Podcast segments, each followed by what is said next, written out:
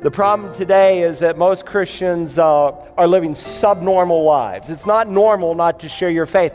The new first century church knew nothing about only certain people sharing their faith. Every Christian had owned the Great Commission. They saw it as theirs, and they went gossiping the gospel wherever they went. Hello and welcome to Search the Scriptures, the Bible teaching ministry of Doctor Carl Broggi.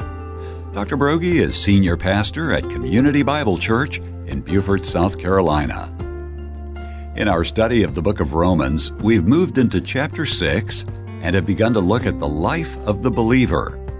In verses one and two, the Apostle Paul, having completed a discourse on God's superabounding grace, now asks the question, if God's grace is so amazing, ought we not to continue bad behavior to further prove His good grace?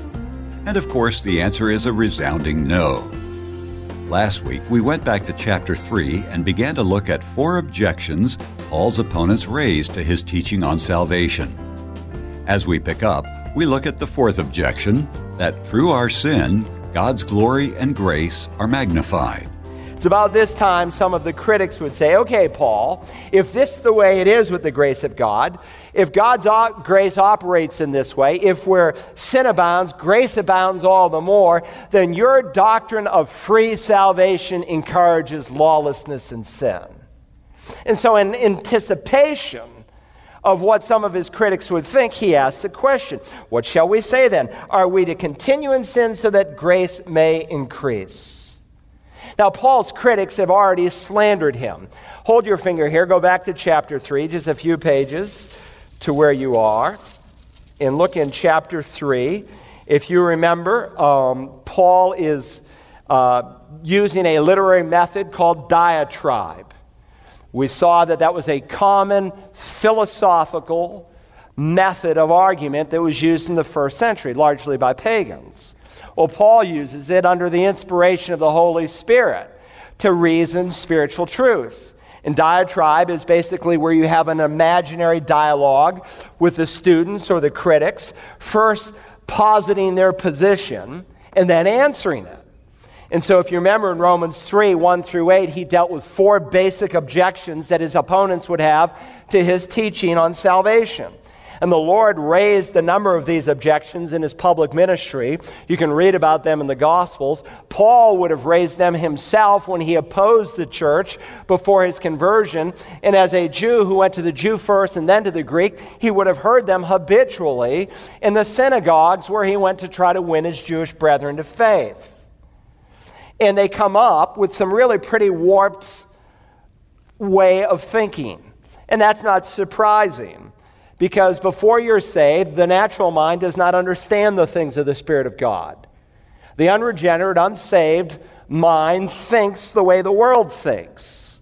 And we have some preachers who have built some of the largest churches in the country who are appealing on the basis of uh, prosperity and health and good feelings, who will say nothing about sin. What are they doing? They are appealing to the natural mind. So Joel Osteen will not speak about sin. Why? Because he's a false prophet.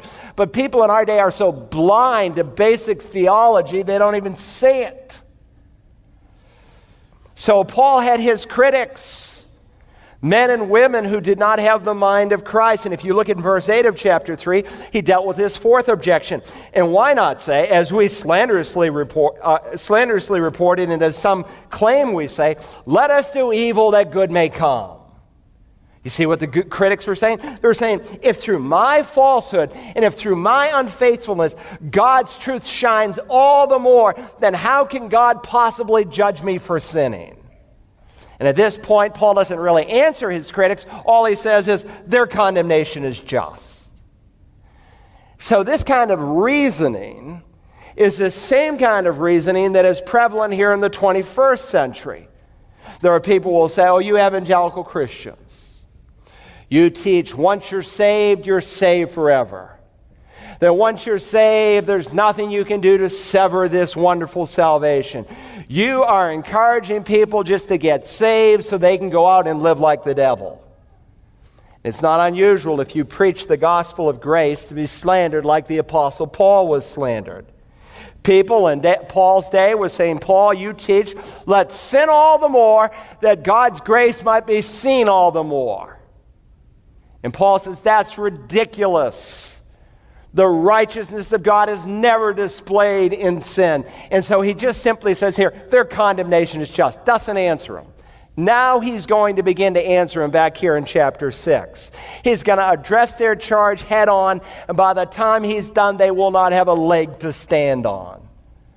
Now let me just say, what, what they did with Paul and what they do with pastors, they'll do with you, if you will faithfully share the gospel. The problem today is that most Christians are not sharing their faith. The problem today is that most Christians uh, are living subnormal lives. It's not normal not to share your faith. The new first century church knew nothing about only certain people sharing their faith. Every Christian had owned the Great Commission. They saw it as theirs, and they went gossiping the gospel wherever they went. It is subnormal not to share your faith. But if you become normal and you start sharing your faith, you'll be viewed as abnormal. But if you become normal and start gossiping the gospel and you consistently, faithfully share the plan of salvation, there are going to be some people who will slander you. That's the way it happens.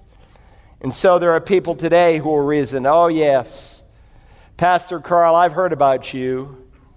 I've heard how you say there's nothing you can do to earn heaven, that it is simply the free gift of God. You are encouraging people to get saved and then to go out and sin all they want to. And they'll say, if I believed what you teach, I'd sin all I want to. And I tell them, well, I sin all I want to, and I don't want to, because I have a new want to on the inside. When you have an encounter with the grace of God, things begin to change. And so Paul asks here, what shall we say then? Are we to continue in sin that grace may increase? Now again, remember, these chapter and verse divisions are artificial. He's just said where sin abounds, grace abounds all the more. A young man met with his pastor in his early twenties. And he called him up one evening and he said, Pastor, I need to speak with you. Can we have breakfast? So the next morning he met. And he said, I had a moral failure in my life. I was on a business trip and I committed adultery. What do you say, Pastor? The pastor thought about this young man. He thought about the children that this young man had. And he said, well, before I respond, I want to ask you some questions. Would you pray and ask God to forgive you, understanding that true repentance involves a change of attitude and action? Would you be willing to go to that woman, woman to say, I will never see you again, the relationship is forever broken off? And would you be willing to go to your wife who has three children and is pregnant with the fourth and ask her to forgive you? And would you be willing to have a H I V test to see if you have any kind of sexually transmitted disease or the like in order to protect and guard your wife? When the pastor was finished, the young man said, Pastor, I didn't come here to hear you ask me all these questions. I came here today to find some grace. He would be what we would call an antinomian. Now, if you told that young man he was antinomian, he'd probably say, what's that? But that's a term that you should know that has been well used since the time of the Protestant Reformation, where the reformers were accused of being antinomian. Anti, here on the screen, if you bring it up, is the Greek word that means against. Nomos is the Greek word for law, literally against the law. Antinomianism, meaning against the law, is the belief in theological terms where you say, because I am saved, I can live however I want to live. And that's what Paul is dealing with here in verse one. And evangelicals are often accused of being antinomian, since you're saved by grace, that it encourages sin. But that's not true. That's not true of real conversion, because real conversion brings about a genuine change. Now, I'm sure that few of us here today would fall into the category of antinomianism. But understand, the church has more people than they probably care to admit in every generation. And I know that with a sense of dogmatism because Jesus tells me that. In Matthew seven, at the end of the great Sermon on the Mount, where he brings it in for a conclusion, he doesn't deal with all the various isms of the world when he talks, broad is the way, wide is the gate that leads to hell, narrow is the way, small is the gate that leads to heaven.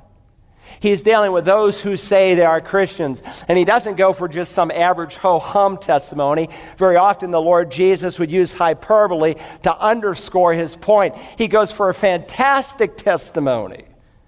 Those will say, we preached in your name, we cast out demons in your name, we did miracles in your name. And he will say to them, I never knew you, depart from me, you who practice lawlessness. And so our churches today, we have people who join churches, who sing in the choir, who serve in Sunday school, who are no different from the people of the world. If the truth were known, many of them have a hidden life where they will not let anyone really know what's going behind the scenes. But then there are people in our churches today who very publicly do these kinds of things, who very publicly sin, and they don't really care because their church doesn't care. And there's no such thing as church discipline. And so there are people who say, I'm a Christian, and they dress, and they drink, and they joke, and they watch, and they work, just like the average pagan does. In Jude's words, he described them in this way. For certain people have crept in, meaning into the church, unnoticed. Those who were long beforehand marked out for this condemnation. Ungodly persons who turn the grace of God into licentiousness, that is a license to sin. That's what he's dealing with here in the opening verse. What shall we say then? Are we to continue in sin that grace may increase? Where sin piled up, grace increased all the more. It's superabounded. And so Paul is anticipating this objection. Now, Paul tells us when he writes to young Titus what the grace of God really does. In Titus two, eleven and twelve, he said, For the grace of God has appeared, bringing salvation to all men.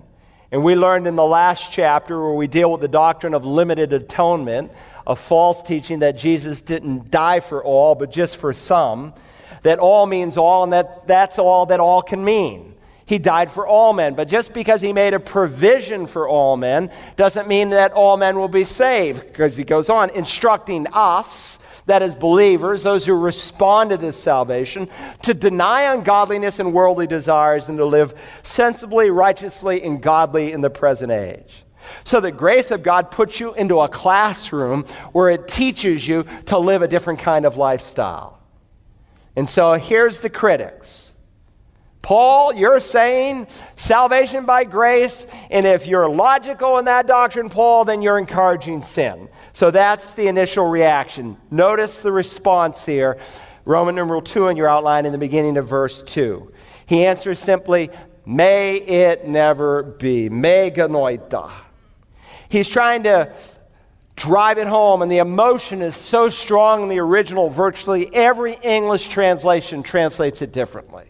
The N A S says here, may it never be. Another says, absolutely not. Another says, of course not. Another says, not at all. Another says, by no means. Another says, perish the thought. Another says, don't be ridiculous. Perhaps the most interesting is the Phillips translation that renders the Greek with the word, what a ghastly thought. If my dad were translating it, he would say, don't even think about it. That's what false teachers think. This is what they think, that you can live however you want once you are saved by grace. And Paul says that's a perversion of grace. Or again, in the words of Jude, they're turning the grace of God into licentiousness. And before we're done with this section, he's going to show us that the grace of God brings us under a new master, out of the reign of death and sin into the reign of life. So having described their reaction to his gospel of grace in verse one and their initial response here in verse two, may it never be, now he gives his refutation, beginning here in the second part of verse two in the form of a question. How shall we who died to sin still live in it? One of my professors, my favorite professor at Dallas Seminary, was Doctor Dwight Pentecost. I mean, what a name for a seminary professor, Doctor Pentecost. We affectionately called him Doctor P. He's still teaching at Dallas Seminary in his fifty-seventh year. He's ninety-three years old. And I remember him relating to us a story that I will never, ever forget. And it coming from Doctor P, I knew it to be a true story. It took place in nineteen ten in the state of Alabama with a woman who was married to a man twenty years older than her. And she married him, I guess, for the wealth, because he was an extremely wealthy man and a very manipulative man, a very rough man with her. And he told her as he lay dying that, "When I die, I want you to embalm me and put me in a chair and build a glass case around me. And I want you to set me in the foyer of our mansion." And of course, he threatened her. She being somewhat superstitious, he said, "I'll come back and I'll haunt you." So when he died, she literally had him embalmed, had a glass case built around this man. She'd come in, "Hello, honey, how you doing?" Of course, no response. But she was afraid of him, even a dead man. She went off for a whirlwind uh, vacation to Europe, and there in Europe she met a man whom she quickly fell in love with and married. And she came back to the States. They went into their beautiful mansion there in Alabama, and being the man that he was, wanting to take his new bride and carry her over the threshold, he carried her over the threshold, opened the door, and there was her former husband, and he literally dropped his bride. He said, "Who's that?" "That's my former husband." "Your former husband? That's him? Well, I forgot to tell you. He made me promise that I embalm him and put him in this chair." And she began to relate the story and all that she had went through with her former husband. And he said, "Honey, he's a dead dude. We're going to bury him today. And I'm your new husband." That's the point Paul is trying to make here. How shall we who died to sin still live in it? You're under a new manager, under a new master, under a new husband, as he will say in the seventh chapter. How shall we who died to sin still live in it? Now, in that question, there are effectively three questions that are being asked. Three questions that will stop us in our tracks if we really ponder them.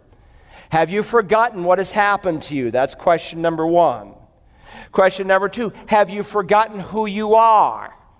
Question number three, have you forgotten where you belong? Let's take them one at a time. First, have you forgotten what has happened to you? Look again in verse two. How shall we who died to sin still live in it? Have you forgotten, in other words, have you forgotten that you've died to sin? Paul is saying you don't want to go around sinning anymore because you've died to sin. Now, this whole idea of being dead to sin is a theme that runs all the way through the chapter. I haven't underlined it throughout my Bible here. We just read it in that verse. If you look again in verse uh, three, he says, all of us have been baptized into his death. Underscore that. Look in verse four. We have been buried with him through baptism into death. Underline that word. Verse five, we've become united with him in the likeness of his death. Verse seven, for he who has died is freed from sin. Verse eight, we have died with Christ. And finally, if you will notice verse eleven, consider yourselves to be dead to sin. Over and over and over again, he speaks of our death to sin, that we have died with sin. Listen, you can't get any deader than that. He's really underscored it here. So with that, we need to ask, what does Paul mean when he says that we have died to sin? I mean, we still struggle with sin. How is it that I am dead to sin? And so let me give you four interpretations as to how people have handled this. Three that I think are in error, and one that is certainly correct, that most conservative Bible teachers ascribe to, myself included. One view says it's a common misconception, not too broad, but the internet is filled with websites with people who still teach it. I checked this week, who say that when a man gets saved, that his sin nature is eradicated, that his sin nature dissolves. It's sheer nonsense. But there are still some crazies out there who teach this, that once you truly get saved, you will never, ever, ever again sin. That doesn't match experience, nor does it match what Scripture says. In First John one eight, he says, if we say that we have no sin, we are deceiving ourselves and the truth is not in us. In the same chapter in verse ten, he says, if we say we have not sinned, we make him a liar and his word is not in us. So the Bible is very clear that we've sinned. And we do sin. Now, they have a warped explanation for those verses, just like I showed you. Some of the limited redemptionists have a warped explanation as to why Jesus didn't die for all. But in First John one nine, remember, he's writing to believers, saved people. If we, Christians, confess our sins, he, God, is faithful and righteous to forgive us of our sin and to cleanse us from all unrighteousness. That's not written to lost people, but to save people, that they might have fellowship with John, and his fellowship was with the Father and with his Son. But people sometimes take this view, and they blend verse two with verse six. If you look down at verse six in the body of the text, Paul talks there about our body of sin might be done away with. The Old English, the King James says, and this is where they usually milk it from, that our body of sin might be destroyed.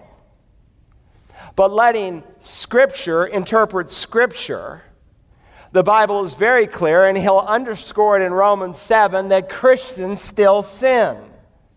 Now, sanctification is a process. And between the point of justification and the point of glorification, glorification happens when Jesus comes back, and in a moment's time, in the twinkling of an eye, you are made into the image of Christ, and your sin nature is forever gone, and you get a resurrected body. But between the point of sanctification and glorification, there's the process called sanctification, between justification and glorification.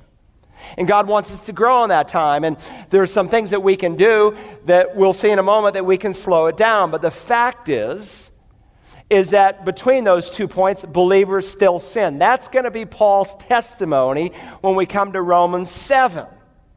Now, I don't know about you, but I've received the gift of God's righteousness. And with the gift of that righteousness came the gift of God the Holy Spirit to indwell me, and he made me alive. But like Paul, I recognize that nothing good dwells in me, as he'll say in a little bit later in verse eighteen, that is in my flesh, in seven eighteen. I still have my fallen Adamic nature. It's still very much alive. Though I think if I ever meet one of these people face to face, I'd like to spit in their face just to see how spiritual their reaction would be. Or maybe at least interview someone who really knows them well to think if that person thinks they're sinless. And they usually say, well, these aren't sins. These are just, you know, mistakes. Okay. How shall we who died to sin still live in it? Now, another view, and again, the reason I only mention that is because there's crazies all over the internet who propose that point of view. Secondly, another view is that some people have taught that when you get saved, that death to sin, that you've died to sin, means that sin has lost its allurement. They say once you get saved, I mean really saved, that sin loses its appeal. And every once in a while, you'll hear someone give a testimony, in essence, to that effect. They'll say, well, I used to drink, but God saved me. I never wanted to touch a drop of alcohol again. Or I used to sleep around with woman, women, but I got saved and I never wanted to do that again. Or I used to beat my wife, but I got saved and I never wanted to lay a finger on her again. Listen, that is not only inaccurate, it's dishonest, and it's less than biblical. And I hear people being paraded across our evangelical platforms with that empty testimony, and everybody, yeah, yeah, yeah, that's right, yeah, yeah, and they don't know their Bibles. Now, I'm not saying that it's impossible that when a man gets saved that he will never touch a drop of alcohol again. But to say that if a man's been saved out of that background and the allurement is forever gone is deceptive, inaccurate, and not true to Holy Scripture. Now, by God's grace, I rarely ever get sick. I've been your pastor almost twenty-three years. I've never missed a Sunday because of sickness. Now, there have been a couple Sundays, I have to admit, where I came sick, and between services I threw up, but still, uh, I rarely get sick. Now, about a year ago, my wife introduced to me something called spaghetti squash.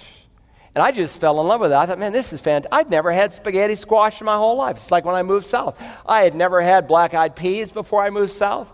I had never had okra before I moved south. Um, spaghetti sauce, fantastic. Uh, spaghetti uh, squash, let's have it. And I enjoyed it, and she would make it for me. And one day I caught a bug, and I threw up that spaghetti sauce, uh, squash all night long. I mean, it was miserable. That was about four months ago. And just to smell it today, still disgusting to me. Don't serve it, I said to her. I don't even want to say it.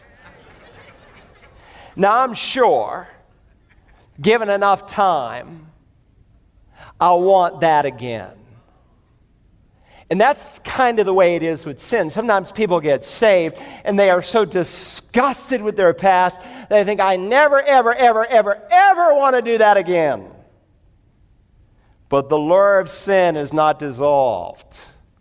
That's not what Paul is referring to when he says we have died to sin. Most of you have First Corinthians ten thirteen memorized. You should know it. No temptation is overtaking you, but such as is common to man, and God is faithful, who will not allow you to be tempted beyond that which you are able, but with the temptation will provide a way of escape that you might be able to endure it. It's a good verse, one of a hundred, every Christian should know. But you should also learn the preceding verse when you memorize it. First Corinthians ten twelve, let him who thinks he stands be careful lest he fall. And it's preceded with the word therefore. In light of what I've just said in verses one through eleven, where God highlighted Israel's failure, written for our example, for our instruction, he says, therefore, let him who thinks he stands be careful lest he fall. The allurement for sin does not dissolve. Paul will say in the seventh chapter, for the good that I want I do not do. I practice the very evil I do not wish. Wretched man that I am, who will free me from this body of sin and death? To listen again to today's study from Romans six, verses one and two, entitled Freedom to Sin, why not download the Search the Scriptures app for Android and iOS devices? They are free and available through your respective app stores. Of course, you can always listen online at search the scriptures dot org, and if you'd like a C D or D V D copy, feel free to call eight seven seven, seven eight seven, seven four seven eight and request program R O M twenty-seven, entitled Freedom to Sin. We're rapidly approaching the deadline to sign up for the Search the Scriptures trip to Israel. Join Doctor Broggi for an eleven-day trip to the Holy Land this coming May. Because of health and safety issues, the registration deadline is February eleventh. Get all the details online at S T S israel tour dot com. Join us again tomorrow when we conclude our message, Freedom to Sin, as we search the Scriptures.